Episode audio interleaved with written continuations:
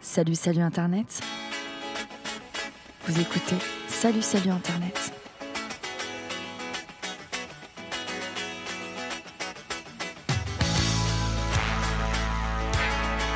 Salut salut chers tous et chères toutes, aujourd'hui on parle de la PS2, la seconde console de chez Sony sortie en 2000, qui a vu grandir un bon paquet de joueurs, la boîte noire de sa forme lisait tout aussi bien les jeux les plus fous comme GTA et les DVD les plus importants euh, comme Matrix. Machine de guerre qui fera ravaler les lunettes de soleil de Mario Sunshine sur GameCube et qui fera venir dans le salon les derniers joueurs de StarCraft. Plus qu'une machine brute de technologie, la PS2 amène avec elle beaucoup de codes de l'univers du jeu vidéo qui resteront. Hein, on parle aussi bien de la communication euh, qu'à son lancement spectaculaire, de ces jeux monstres et de ces licences qui traînent encore dans les hits actuels. Et pour en parler, je vais split euh, l'écran avec euh, Lucas, Alix et Cristobal. Cristobal pardon. Bonsoir messieurs. Salut. Bonsoir. Ciao, ciao. Voilà, en, cœur, en cœur, c'est beau. Je vous propose euh, qu'on se demande pas comment ça va et qu'on rentre tout de suite dans le sujet. Alix, je me tourne vers toi et je me dis, bon, bah, la, la, PS2 est sortie en 2000, elle succède du coup à la PS1, et au fond, euh, quels étaient les enjeux et quelles étaient les attentes euh, de ce basculement entre la PS1 et la PS2 euh, Oui, alors déjà pour recontextualiser un petit peu tout ça, la, PS1 donc rafle un petit peu tout hein, depuis son lancement en, en 94, et donc la PS2 sort en 2000 euh, dans un contexte où la Dreamcast euh, en fait euh, s'essouffle, elle a même jamais porté vraiment ses intentes. Et du côté de Nintendo, Nintendo pardon, on joue un, on joue un peu sur autre chose. on est sur de la console portable, on est sur la, Game Boy Color. Et finalement, la PS2 arrive dans ce contexte où on veut attirer un, jeune public bah, qui est un petit peu désireux de voir autre, autre chose que du, que du Mario et euh, aussi que, que, du Sonic. On veut, euh, on, veut des, on veut du shooter, on veut des jeux de bagnole, hein, clairement, du foot, de l'infiltration, comme des jeux avec des jeux comme Tomb Raider, Metal Gear Solid ou euh, la saga Resident Evil. Et en fait, la PS2 va un petit peu s'insérer dans cette, dans cette brèche et va vraiment dominer le marché à tel point qu'on disait que la, la, bataille des trois armées n'a jamais eu lieu les trois armées qui sont Nintendo, euh, Sony et Microsoft, c'est ça que tu sous euh, Alors c'est pas Microsoft, euh, bah, c'est euh, Sega. Sega, pardon, Sega. avec la Dreamcast. Microsoft arrivera, arrivera dans la foulée. 2000, Lucas, c'est l'année où tu déballes ta première PS2, pas vraiment, non? Ouais, ma première, c'est vrai que j'ai eu qu'une seule PS2, comme la, plupart des gosses à Noël. Euh, avant, j'avais la, j'avais la première du nom et c'est vrai que j'avais bien poncé, donc j'étais vraiment super super content euh, d'avoir une nouvelle, euh, une nouvelle play qui était beaucoup plus imposante, beaucoup plus mature. T'as eu la version, la grosse version ou la, grosse version quoi quand elle est sortie. Avec comme premier jeu, c'était c'était un jeu de Formule 1, genre Formula Heinz 2001, qui était vendu avec un DVD de Formule 1 et qui était vraiment super pourri. Euh, j'ai quand même un peu joué, donc c'était en effet bien naze, mais, euh, mais très vite je suis passé à Harry Potter en fait, et surtout plein de trucs multiplateformes, mais qui se jouaient euh, particulièrement bien sur Play 2. Ok, on reviendra sur, les jeux, tu en as cité quelques-uns intéressants. Christobal, la PS2, est-ce que quand on annonce PS2, on annonce gros chiffres quelque part? Quand on annonce PS2, on annonce évidemment très gros chiffres. Euh, il faut savoir que la PlayStation a vendu euh, plus de 1 milliard de, jeux. Hein. Donc c'est la console qui a vendu le plus de jeux. Et on va tout au long de cette émission peut-être citer quelques tops des jeux, les, les top 1 jusqu'au top 100. Je pense qu'autour de la table, nous avons tous des jeux qui, qui font partie du top 100 des jeux les plus vendus sur PS2. Donc euh, ces chiffres-là. Tu donneras les, les, chiffres. Quelques chiffres, tu bien disais un milliard de, jeux vendus. Plus d'un milliard. Plus d'un milliard de tous jeux confondus. Mais il faut savoir que la PS2, c'est plus de 100 millions euh, de consoles vendues, il me semble, Alix. Ouais, alors la, la PS2, déjà, rien que pour sa première année, c'est 10,61 millions de ventes à l'international, donc euh, en un an. C'est la console la plus vendue dans le monde avec 155 millions de consoles écoulées en 12 ans donc soit plus de, en fait soit 50 millions euh, de plus que la PS1, donc ce qui est quand même euh, énorme. C'est euh, GTA San Andreas, c'est le plus gros succès commercial de la de la PS2 avec 20 millions de copies tout de même. la fin de la production s'est arrêtée en 2013, ça a quand même ça a quand même duré 13 ans. 13 ans pour une console, c'est pas mal. On souhaite ça euh, à des couples déjà, ça n'arrive pas toujours. Euh, blague à part, on a annoncé beaucoup de chiffres. Euh, au fond, la PS2, c'était aussi surtout un, un- un lissage du monde de la 3D. On finit les textures complètement éclatées. Enfin, c'est quand on rejoue à des jeux de PS2, on se rend compte que si, il y avait encore des textures bien éclatées, mais on avait l'impression que finalement, euh, ce qu'il y avait dans la, euh, derrière l'écran, c'était un peu la, la- la réalité. En tout cas, euh, c'est comme ça qu'on nous l'a vendu, la, la PS2. Lucas Ouais, bah, on n'était plus du tout dans l'espèce de bouillie de la, de la Play 1 et ensuite euh, c'est vraiment le y a une, une grosse brisure entre la Play 1 et la Play 2 qu'on n'a plus retrouvé entre la 3, la 4 et la 5 à venir où certes c'est plus joli, il y a plus de polygones mais on avait vraiment du coup euh, la base de ce qu'était la 3D dans une console de salon qui n'a été que améliorée depuis mais euh, mais c'était vraiment les, les fondations de, du gaming actuel en fait qui étaient avec la Play 2. Alors, euh, effectivement, plus cette bouillie-là, et justement, les premières images qui nous arrivent sont complètement ouf euh, dans les années fin 90, début 2000, à tel point que la console, quand elle se lance, euh, euh, ça devient un phénomène incroyable. Un phénomène où les gens, aux Vergines de Paris, il y avait eu complètement des émeutes, les gens montaient les uns sur les autres. hein, C'était euh, World War Ça Z. rappelait, le- ça rappelle le Black Friday. C'est ça, et on se balançait les consoles à trappe, euh, voilà. Euh, Il y avait des stratégies, c'était et ça c'est resté, c'est-à-dire que vraiment les lancements de consoles, quand ça se passe bien, ça se passe comme ça. Bon, c'est rarement le cas finalement parce que euh, bon, euh, euh, à part pour la Wii U, non je plaisante, mais ça n'a jamais, vraiment arrivé pour toute console. C'est vraiment les gros succès. On attend ça aussi hein, pour la PS5 parce qu'on peut faire le, le parallèle. On, attend quelque chose de comme ça. On sait que on peut plus précommander la PS5 et les petits arrivages qu'il y aura en magasin, eh ben euh, il y a des gens qui vont euh, se frapper dessus, je le pense euh, très clairement. En tout cas, euh, la PS2 euh, finit la bouillie, finit aussi peut-être euh, les jeux pour enfants, quoique. En tout cas, il y a une dimension euh, qui, est très importante, c'est de rester dans, enfin, d'attirer un public de plus en plus adulte. On va développer hein, avec les jeux d'horreur, mais aussi euh, dans la communication, puisque c'est David Lynch qui s'est emparé de, la com. C'est lui qui a fait le, tout premier, euh, la toute première euh, pub, et ça va donner le ton à la direction artistique pour euh, la suite de, cette, de ces 13 années de, de- bah, de- de- d'existence. Oui, complètement. David Lynch qui a fait une pub euh, assez. euh, bah, vraiment, c'était du David Lynch. mais c'est un petit peu quand même surpris. On s'attendait vraiment pas à ça. On, on a vu quand même quelque chose de, complètement barré. Mais je voulais juste revenir un petit peu à la communication et au, au lancement de la, de la PS2 qui peut se rapprocher un peu de celui de la, de la PS5. Euh, tout d'abord parce que la- je sais que la presse française a été euh, très très euh, mitigée parce qu'il y a une très longue attente entre la, sortie de la PS2 et les, premières phases de test. Euh, aussi le line-up, donc les premiers jeux, les premiers jeux PS2 annoncés euh, étaient vraiment, bah, c'était pas ça. On n'arrivait pas à s'y retrouver. Euh, ça rappelle un petit peu ce qu'on peut vivre avec la PS5 où euh, on est un petit peu euh, surpris. Et aussi le prix de la machine à l'époque, c'était, je l'ai plus en francs, mais ça équivalait à qua- 596 euros. Donc évidemment, ça, peut rebuter. Aux États-Unis, il y a eu sur les premières sorties des problèmes de lecture du lecteur DVD. Oui, parce que là, tu balances un, un gros truc, c'est que le lecteur DVD, c'était euh, quasiment ce qui a fait vendre la console. Les- Il y avait un line-up totalement pourri à sa sortie, c'est-à-dire que les jeux qu'on proposait, c'était vraiment naze. Lucas, on a fait euh, euh, les frais. Et en fait, ce qui était vraiment ouf, c'est que cette machine, elle pouvait lire des DVD. Et quand on a dit aux gens, elle peut lire des DVD, regardez, euh, Matrix, on peut le lire. Et les gens, peut- on peut lire Matrix sur la PS2, oui, oui. Et c'est Matrix qui a fait vendre la machine. hein. C'est vraiment euh, le film Matrix en DVD, l'un des premiers euh, grands DVD blockbusters euh, des années fin 90-2000 qui a fait vendre la machine. Ouf, merci, Merci, les, les sœurs et frères Wachowski de l'époque, quoi.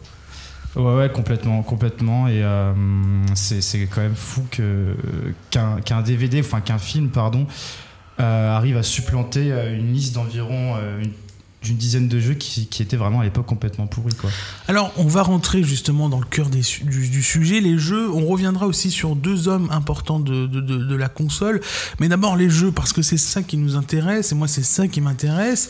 Euh, quel jeu il y avait dans vos, euh, dans vos coffres euh, à jeux? Tiens, euh, Cristobal. Écoute, moi, euh, j'avais pas non plus euh, des dizaines de jeux, j'en ai eu quelques-uns. Et dans mon coffre, euh, j'avais notamment un jeu qui est très très connu, c'est GTA Vice City déjà. Euh, j'avais eff- effectivement aussi Battlefront, Star Wars Battlefront 1, euh, 2. Euh, j'avais des jeux de bagnole, donc j'avais jamais testé des jeux de bagnole. Et c'est vrai que j'ai commencé par jouer à Need for Speed Underground. C'était un jeu de bagnole où des flics devaient poursuivre une bande de, de- un peu comme dans euh, euh, les films euh, de course poursuite.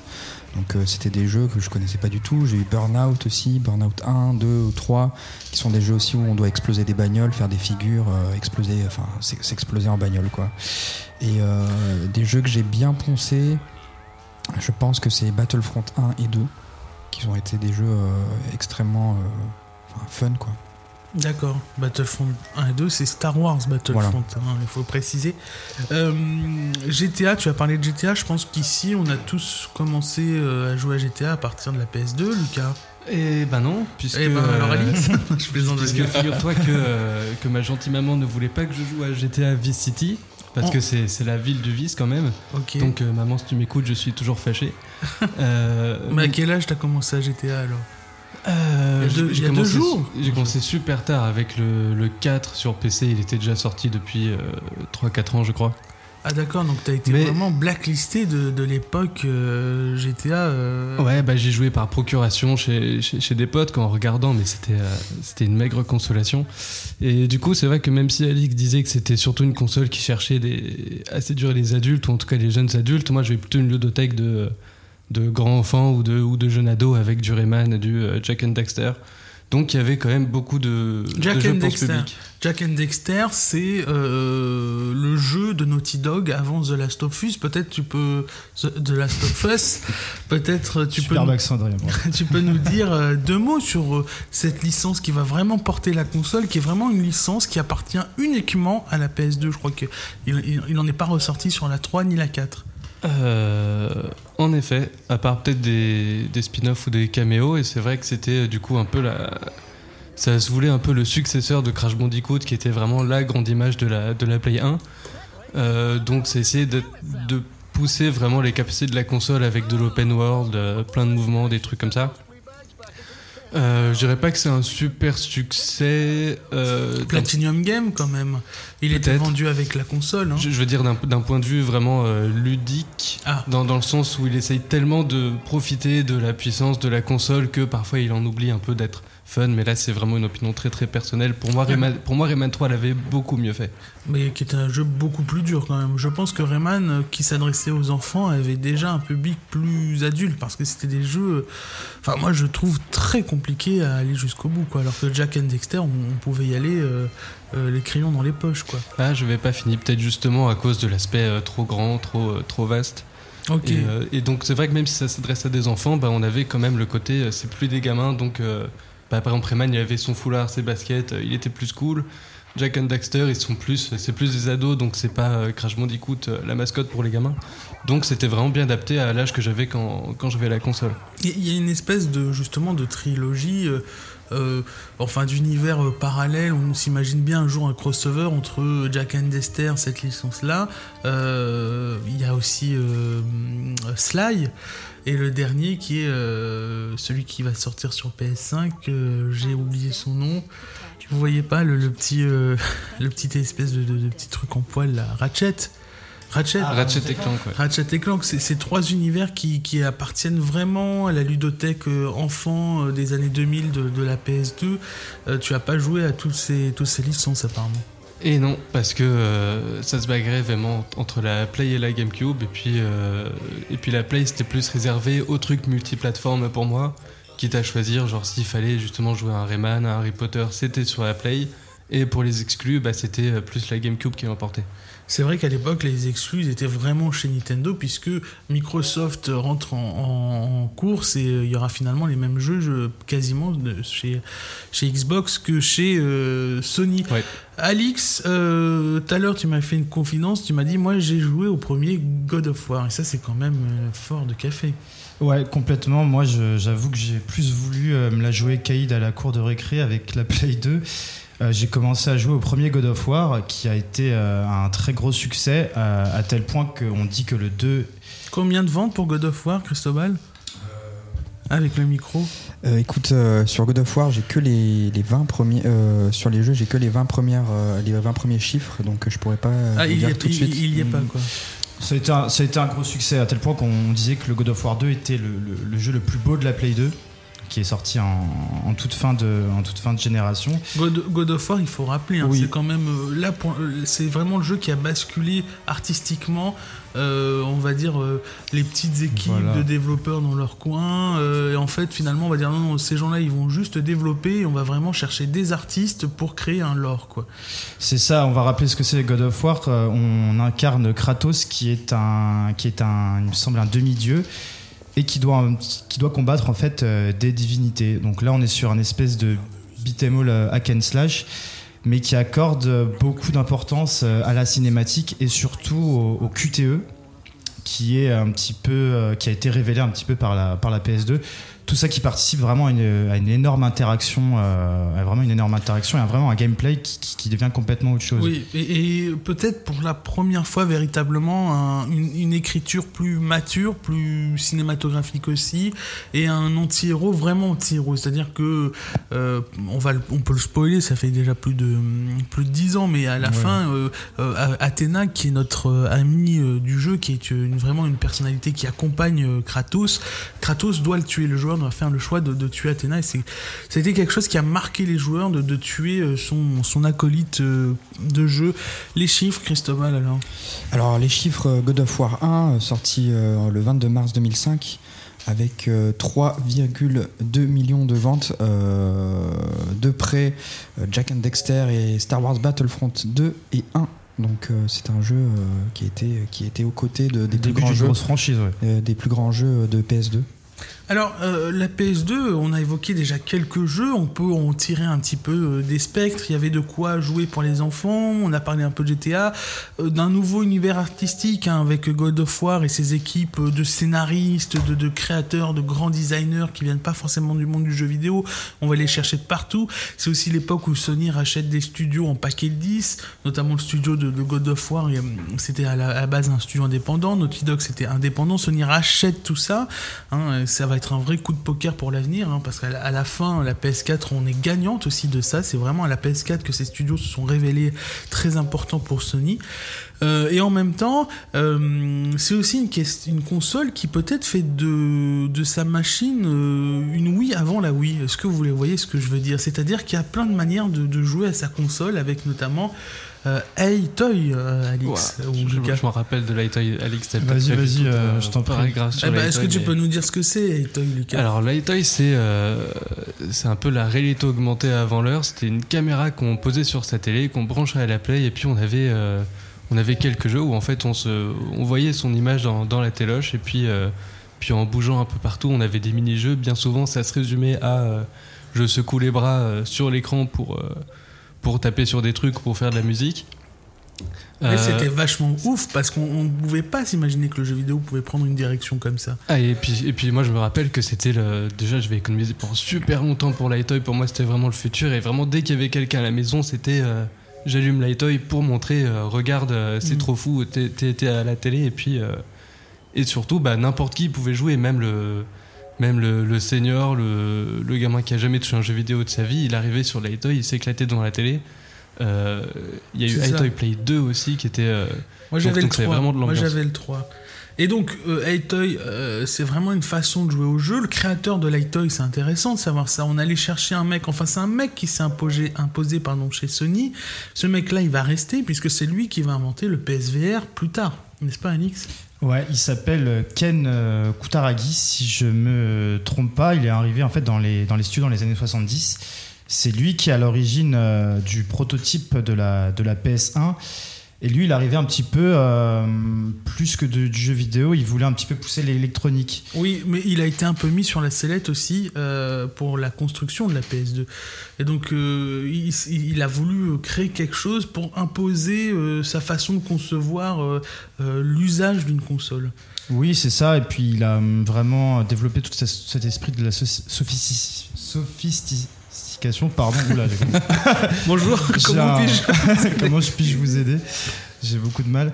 Et en fait, il a, il a carrément, il est, il est, il est monté à un tel point qu'en fait, il, euh, il avait un tel esprit de leadership que finalement, c'était un- devenu un petit peu euh, un, un espèce de, de nouveau boss, à tel point qu'on l'appelait euh, Crazy Ken parce qu'il martyrisait un petit peu son équipe. Il a vraiment élevé l'entreprise de, la, de Sony, euh, passé d'une société du jeu vidéo à celle d'une entreprise phare du monde de la tech, mais ça c'est autre chose évidemment. Non, mais complètement, c'est important. Et à l'origine de l'Emotion Engine. Bon, on, on peut avoir des chiffres là-dessus? Exactement, on a des, on a des chiffres euh, qui arrivent, euh, qui me sont dit à l'oreillette. Euh, Atoy, euh, Atoy Play, euh, le, le nom du jeu, qui est arrivé le 4 novembre 2003, donc euh, c'est peut-être à ce moment-là que tu l'as acheté, Lucas. Euh, il est dans le top Possiblement. euh, 30 euh, des jeux euh, PS, euh, PS2. 4 novembre 2003, je m'arrête dessus, c'est quand même une période où on sent la, la- la Noël arriver, quoi. Exactement. Très fort, très fort. Et donc il est dans le top 30 exactement. Il a été vendu à 3 800 000 exemplaires quand même, euh, devant euh, Tekken 5, euh, Kingdom Hearts et plein d'autres jeux hyper réputés déjà. Donc on a quand même un jeu interactif qui, est- qui a été vendu à beaucoup d'exemplaires pour une Bah, console qui a été vendue. Complètement, et, et en même temps, euh, justement, il y a toute une tradition qui va naître de la PS2, justement avec euh, euh, GarageBand, euh, Guitar Hero, pardon. Euh, complètement fou, Guitar Hero aussi. Ça, ça a propulsé la PS2 euh, tout d'un coup. On avait une guitare, on faisait de la musique, et, et puis ça marchait, c'était cool, c'était fun. On pouvait dire à. Ben tiens, viens jouer avec moi, on va faire un duo. Personne n'a eu Guitar euh, Hero autour de la table? Si, j'ai eu Guitar Hero, mais sur Wii Ouais, plutôt, moi aussi. et ou sur euh, DS. Ça a été, euh, enfin, j'ai l'impression que c'est le Moi, jeu qui a été le après, plus euh, multiplateformé euh, de l'histoire du jeu vidéo, quoi. Avec, C'était complètement encore après, ouais. ouais, donc euh, c'est vrai que moi j'ai joué surtout. c'est vrai que sur PS2 j'ai dû jouer chez des amis. Guitar Hero 3 il me semble et il est plutôt bien classé d'ailleurs il est, il est 17ème dans le, le jeu le plus, les plus vendus sur PS2 avec 4 millions d'exemplaires donc c'est pas rien donc j'imagine que Guitar Hero a vendu énormément de jeux sur toute plateforme confondue Donc on a vraiment une console euh, déjà qui, trouve une manière de, réinventer le jeu vidéo, même si c'est des formes qui euh, euh, ne s'adressent qu'à un genre. Je veux dire, Guitar Hero, finalement, ça s'adresse qu'à Guitar Hero. On peut pas vraiment utiliser ça pour d'autres formats, pour faire de la guitare. En tout cas, pour avoir une sensation de guitare. Euh, pareil pour c'est- ça n'a pas perduré, ça n'a pas continué, même si on peut dire que dans l'esprit euh, Wii, dans l'esprit Nintendo, euh, peut-être que ça, ça a remis, euh, enfin ça, a apporté quelque chose. En revanche, euh, peut-être ce qui a mis tout le monde euh, d'accord, c'est euh, c'est les gros jeux comme GTA. Euh, et peut-être que ça, il faudrait en parler un peu plus que Lucas qui a été privé de, de- de GTA comme on est privé des Dessert. Et euh, c'est vrai que dans, dans la cour de récré, on était euh, à cette époque au collège et euh, on avait presque, enfin tous les garçons, j'ai envie de dire, euh, a- avions la, la PS2. Et c'est vrai que ce jeu-là avait fait un, enfin je parle notamment de Vice City, Bah, avait on- fait un énorme buzz. Avant de parler de Vice City, moi j'aimerais vraiment qu'on parle de, de GTA 3, euh, qui, GTA est, 3. euh, qui est vraiment euh, le jeu qui euh, propulse Rockstar au rang de maître. Tout d'un coup, voilà un jeu en 3D, voilà un open world. Voilà New York, parce que GTA 3, c'est New York. Et donc, euh, quand euh, on voit GTA 3, quand les jeunes joueurs euh, de la PS2 voient GTA 3, il y a quelque chose de, une promesse incroyable. Il y a tout de suite une promesse entre ce jeu et les joueurs que l'avenir du jeu vidéo, ils sont quand même très bons. Euh, le chocolat, je sais pas pourquoi le chocolat, non mais qui sent très bon point.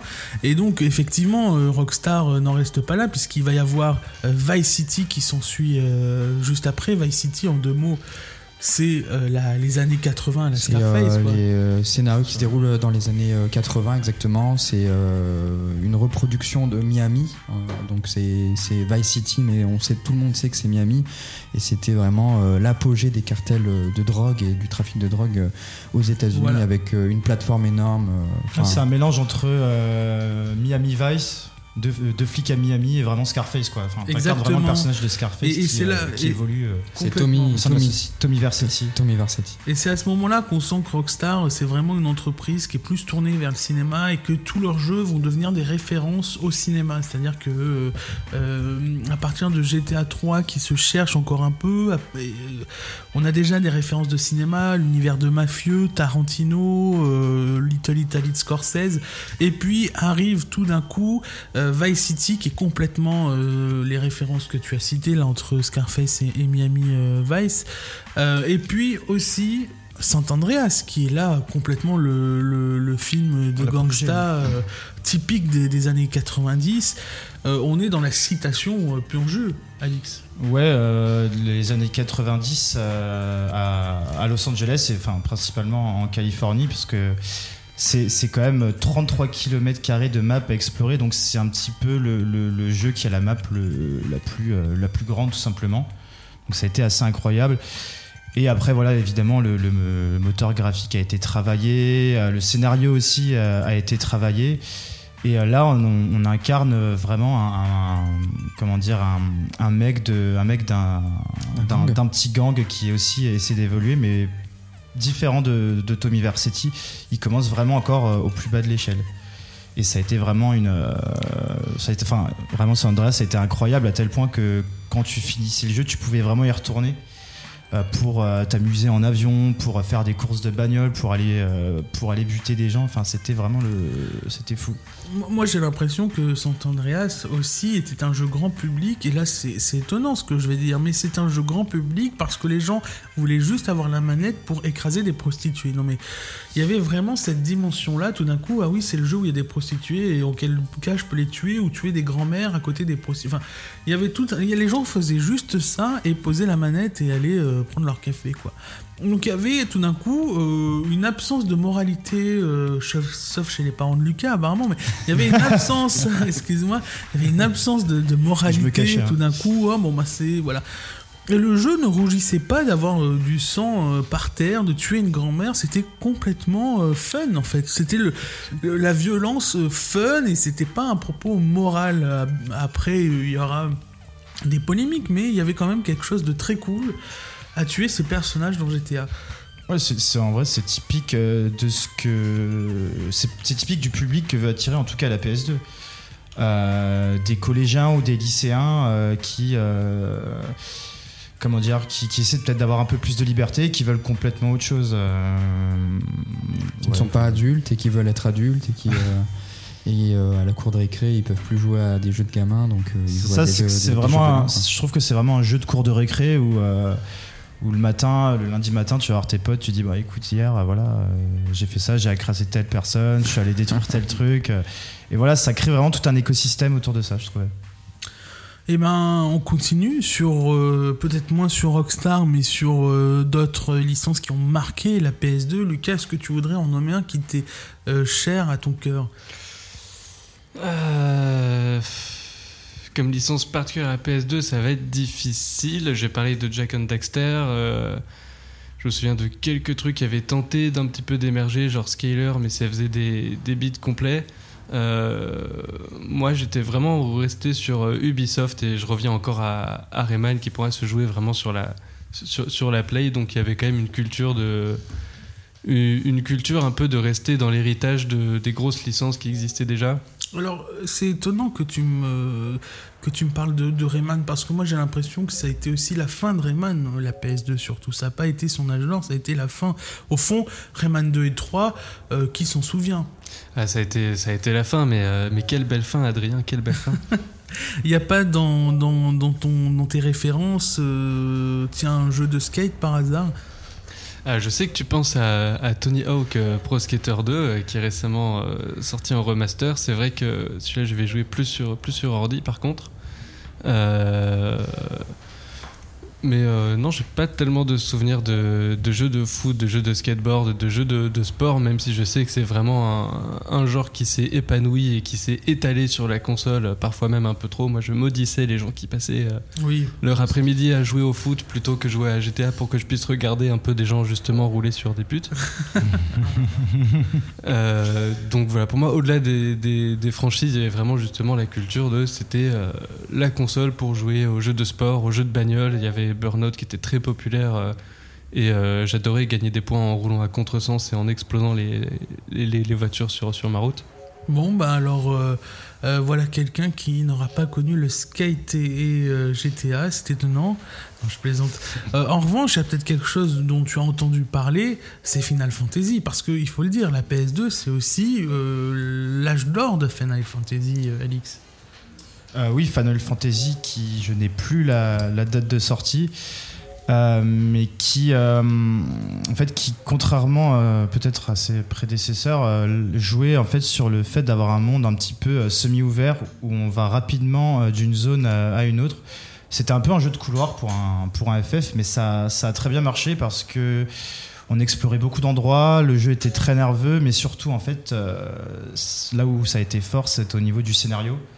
Au niveau du personnage principal, Tidus, qui était, euh, qui était vraiment très charismatique, et encore même maintenant, on peut retrouver des figurines, etc.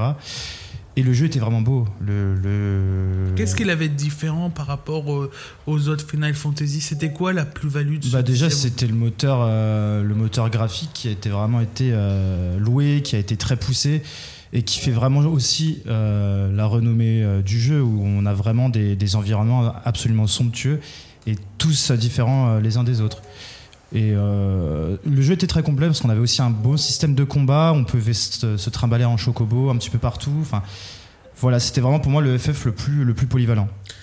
Le FF, euh, en tout cas, ceux qui n'y ont pas joué ont peut-être euh, déjà entendu la musique et on va se l'écouter, tiens.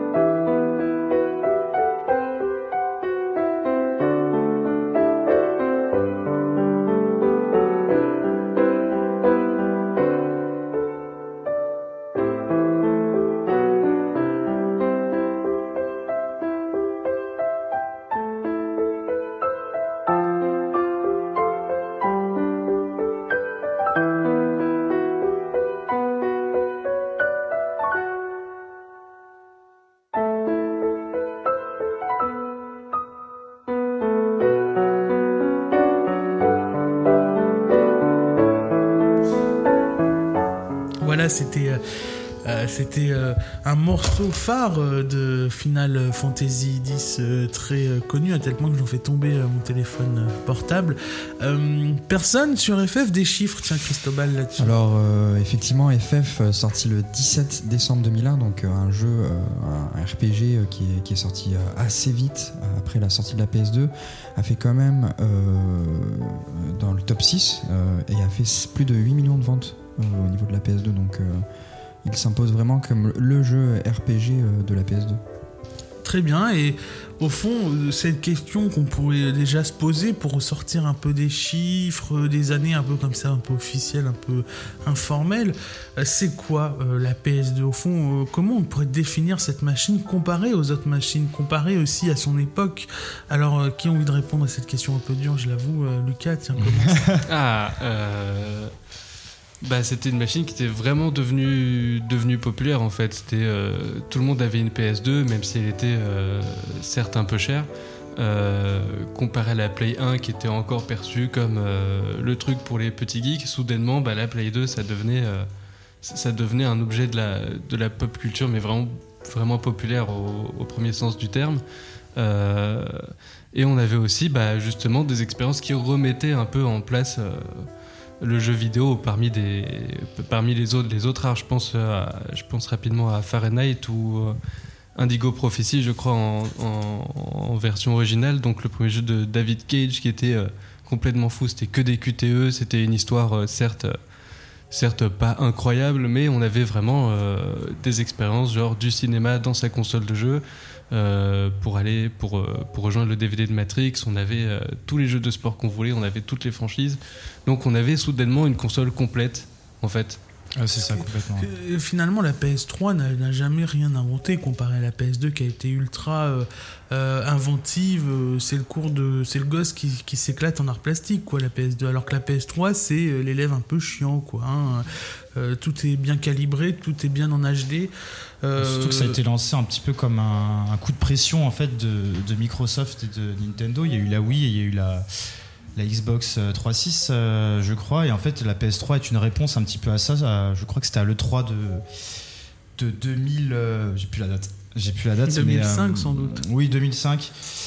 Et euh, alors que la PS2 marchait encore très bien, hein, God of War 2 venait de sortir et comme je disais, c'était le jeu le plus beau de la console. Donc euh, on se demandait euh, pourquoi mettre 600 balles dans une PS3 alors que ma, ma PS2 vieillissante euh, vient de sortir le jeu le plus beau. Donc il y avait tout un tas de, de trucs, mais c'était une pression commerciale aussi. Il fallait suivre en fait euh, le, le mouvement. Ah, moi, je me rappelais qu'il y avait quand même le côté euh, que c'était quand même perçu comme euh, on a un câble HDMI, enfin on a des images euh, Oui, aussi, vra- vraiment nettes. Il y avait, il y avait quand même encore un, un petit saut technologique où on voyait la différence euh, Oui, graphiquement mais, de la Play 2 et mais la Play ça, 3. mais ça parlait à qui au fond? Ça, ça parlait aux joueurs parce que la- au, au début la PS3 personne ne l'a acheté. Enfin, je veux dire, ça- la- le début de l'HD dans le jeu vidéo, c'est pas un succès ouf pour. Sony. Hein. Ça n'a pas parlé au grand public cette histoire d'HD. Les gens avaient encore des télés cathodiques et on leur dit ah oui mais vous êtes pas à l'écran plat qu'il faut déjà être à la HD. Donc les gens ils étaient là, euh, je préfère me racheter une machine à laver, ce qui est, ce qui est euh, bien sûr plus euh, raisonnable. On le sait tous. En même temps, on est des gens de raison ici. Euh, non, mais c'est bien les réponses que vous me donnez. Moi, je suis triste quand même qu'on n'ait pas cité, euh, par Ah, Justement, exemple, j'allais te demander, toi, euh, Adrien. Shadow. alors, Ben moi, j'aurais aimé parler de Shadow of Colossus parce que tout d'un coup, le jeu vidéo, c'était, ça pouvait vraiment être de la poésie mais pur jus.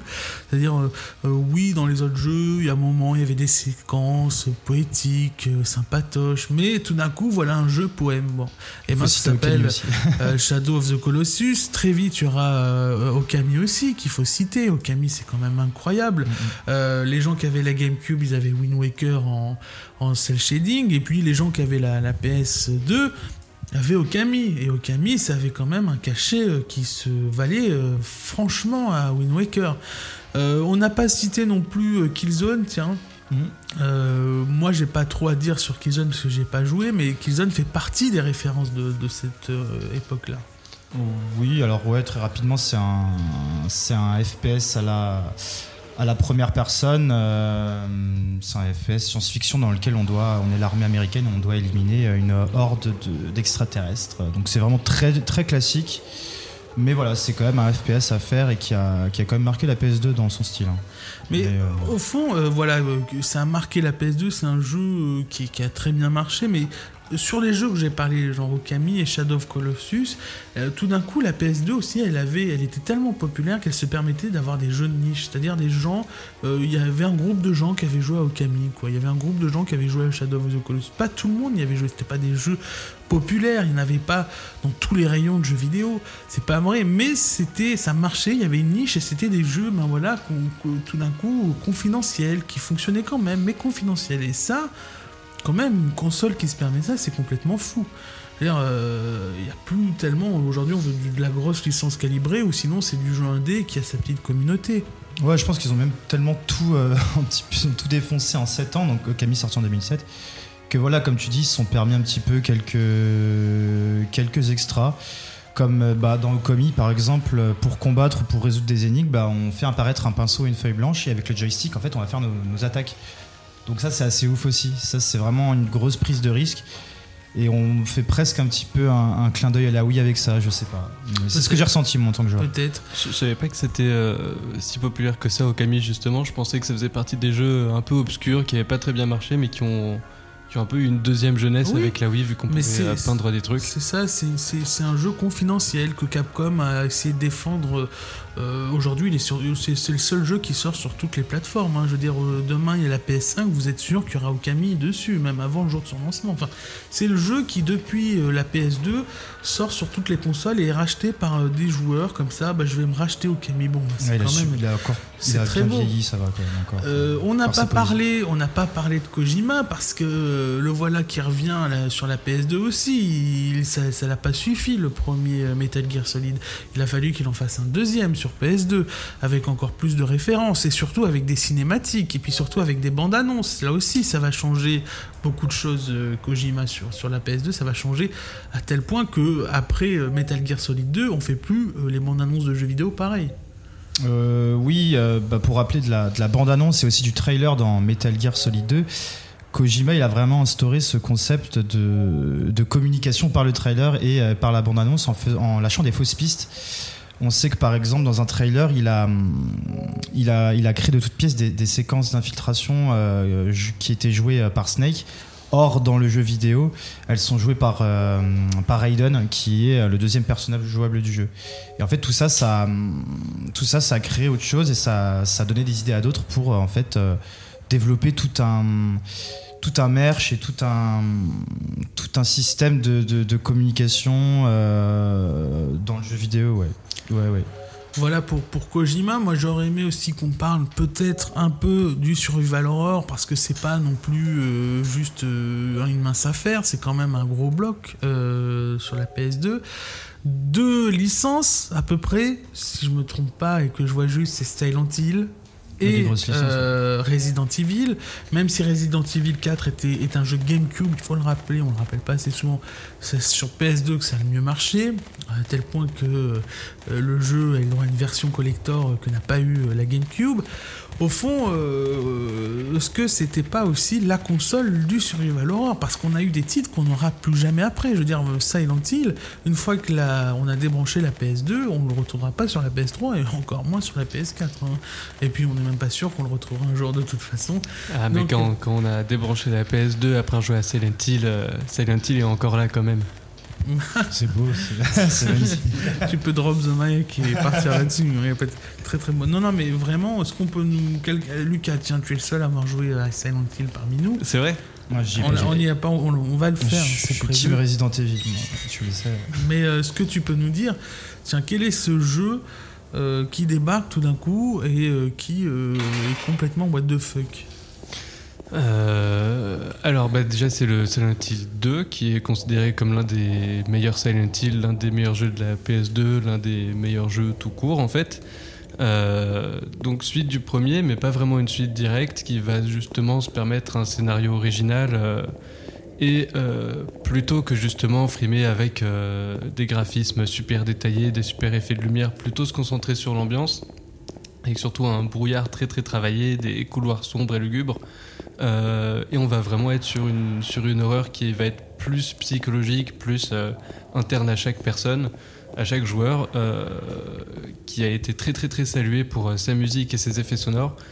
Mais au final, c'est euh, c'est un sujet qui mériterait presque euh, trois Un- chroniques. Un épisode entier, c'est prévu qu'on parle uniquement un jour de Silent Hill parce qu'il le mérite. En tout cas, c'est le jeu euh, qui, plus que tuer le père, le père qui est Resident Evil, c'est le jeu qui dit bon, moi j'en ai rien à foutre de ce, de ce que fait Capcom, je vais réinventer mon truc à moi. Quoi. Donc, ça, déjà, c'est très fort. Et, dans le magazine que je vous conseille de lire, d'acheter euh, JV, euh, les spéciales euh, PS2, euh, il y a un article où on, sent bien à quel point c'était le jeu, tout d'un coup, le jeu vidéo, c'était plus qu'un jeu, c'était un objet d'art où il y avait une sorte de hype qui a influencé beaucoup de gens euh, dans le milieu artistique underground et c'est assez passionnant cet article. Je vais pas tout vous dévoiler, mais il est euh, à lire et c'est assez. euh, Il y a quand même plus de bien 130 foutu. pages, ouais, c'est Ouais. pas mal. Euh, voilà pour Silent Hill, voilà pour Resident Evil. On est en train de- de- d'avancer et peut-être arriver vers la fin, puisqu'il y, a des- il y a un jeu auquel on n'a on pas parlé et qui est quand même important. À votre avis, c'est lequel? PES. Je Non. rigole, bien sûr. Euh, bah, en fait, t'as dit plein de jeux qui commencent par la lettre K. Moi, je pense à deux jeux, mais c'est pas, c'est sans doute pas celui auquel tu penses. Je pense à Katamari Damashi, qui était, euh, qui était pareil complètement fou et qui rentre dans cette, euh, dans cette niche de jeux obscurs, mais qui arrive quand même à trouver un public et à se vendre dans les supermarchés. Euh, Il y a aussi Kingdom Hearts, qui était. ah, Ouais, je ça. pensais à ça, Yes. voilà. Bah, Kingdom Hearts, qui était du coup. Bah, qui était du coup euh, une collaboration euh, que personne n'attendait entre euh, Square Enix, je veux pas dire de bêtises, peut-être que c'est Squaresoft, je m'y connais pas assez. C'était déjà Square Enix, hélas. Donc Square Enix et Disney. Donc en fait, on avait des personnages de RPG avec des coiffures improbables et aussi des personnages de Disney. Donc il y avait Donald, Dingo et puis et puis différents mondes basés sur les univers de Disney. Il y avait Tarzan, il y avait Alice au pays des merveilles, il y avait l'étrange Noël de Monsieur Jack.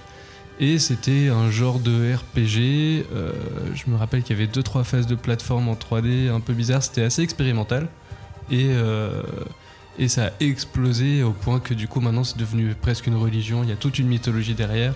Il y a des fans vraiment euh, vra- vraiment acharnés en fait puisqu'il y a chaque ch- chaque chose Kingdom Hearts qui sort raconte quelque chose sur sur la franchise. Oui, c'est une licence qui aujourd'hui encore euh, est très euh, attendue. Euh, un seul artwork euh, qui sort et c'est des millions de clics. C'est vrai que c'est quelque chose d'assez d'assez rare, de précieux, qui reste encore, euh, malgré moi je trouve le projet qui est euh, qui est pas si fou Ouais, ça Enfin, je veux dire euh, euh. Donald Duck euh, en personnage, euh, ça va pour euh, vous savez les, les, les consoles pour gamins là. VTech là. Oui, là t'as envie de jouer Donald Duck, mais pas sur une PS2. Bon, ça a marché. Il y a des gens qui achètent ça, qui vont à Micromania et qui achètent des foulards euh, Kingdom Hearts. Tant mieux pour eux. Nous, on continue. Il y a une licence, plus qu'une licence, pardon, un éditeur qu'on n'a pas parlé. Qui comme, enfin, Lucas en a un peu parlé parce qu'il a parlé de Rayman, mais on n'a pas parlé des jeux Ubisoft. Ça vous parle pas ça? Tom Clancy, ça commence à cette période-là pourtant. Splinter Cell, conneries truc, machin truc, qui donne Tom Clancy, vous voyez pas Oui, oui, si, Splinter Cell, je pense que c'est le seul jeu peut-être auquel j'ai joué. euh, on est euh, comme un petit peu Metal Gear Solid, mais là on est vraiment aussi, c'est vraiment un jeu typique d'infiltration euh, d'un agent secret envoyé par l'armée américaine pour. et dans, dans son genre, ça a été, ça a été très bien. hein. Enfin, après, je pense que si, pour moi, je trouve que c'est un peu un jeu de niche dans le genre infiltration.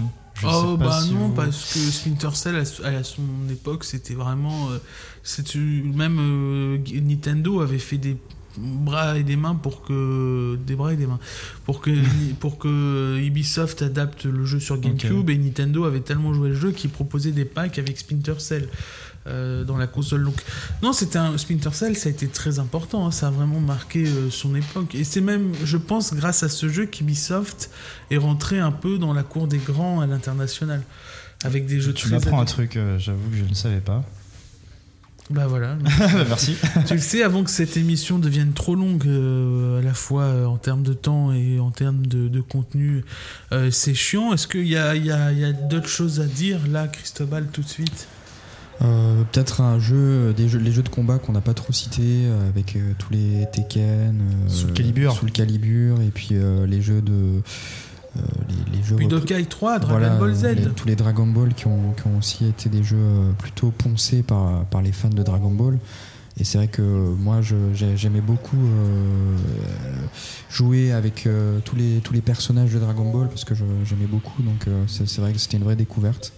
Il y en a qui jouent à Guitar Hero et d'autres à Soul Calibur Dragon Ball. Des jeux euh, plutôt compliqués à la base et puis euh, qui sont devenus grand public, euh, surtout avec les, la, la franchise Budokai Tenkaichi 1, 2, 3 qui était vraiment Mm. assez exceptionnel dans, dans le gameplay bah, du, du- du jeu de combat Dragon Ball parce que je pense qu'il y a eu énormément de jeux Dragon Ball qui sont sortis et je pense que c'est vraiment là euh, le jeu, enfin les, euh, la série de jeux qui ont, qui ont fait que Dragon Ball Je crois que le. Taikaichi 1 ou- a, a super bien marché, ouais. C'est ouais, que- le 1 et le 3 qui ont Moi, ce que j'ai toujours euh, trouvé très étonnant et à quel point finalement euh, peut-être les fans de Dragon Ball sont aussi quelque part hein, des gens pas très honnêtes envers eux-mêmes, c'est que ouais Dragon Ball GT c'est de la merde, on veut même pas savoir que ça existait, et puis tout d'un coup on leur propose un jeu euh, de Dragon Ball Budokai 3 et sur la ja- jaquette c'est un personnage de Dragon Ball GT, c'est un des jeux de Dragon Ball qui a le mieux marché. Trunk, Trunk euh, Goté- Goteja ou je sais plus. Gogeta. Bon, voilà en tout cas pour, euh, pour la PS2. J'espère qu'on a fait euh, un quart de tour euh, là-dessus. On peut pas, on a avancé comme on a pu. En tout cas, on a essayé de dire le maximum de choses. Euh, merci à Lucas, merci à Alix, merci à Cristobal, merci à Megan, à la technique, Megan. Qui nous Bravo. parlera de Silent Hill la prochaine fois. Elle nous parlera de Silent Hill très bientôt. Et merci à vous. Ciao, ciao. Salut Ciao. Wave 103, where boys and girls look the same. That's a little strange, isn't it?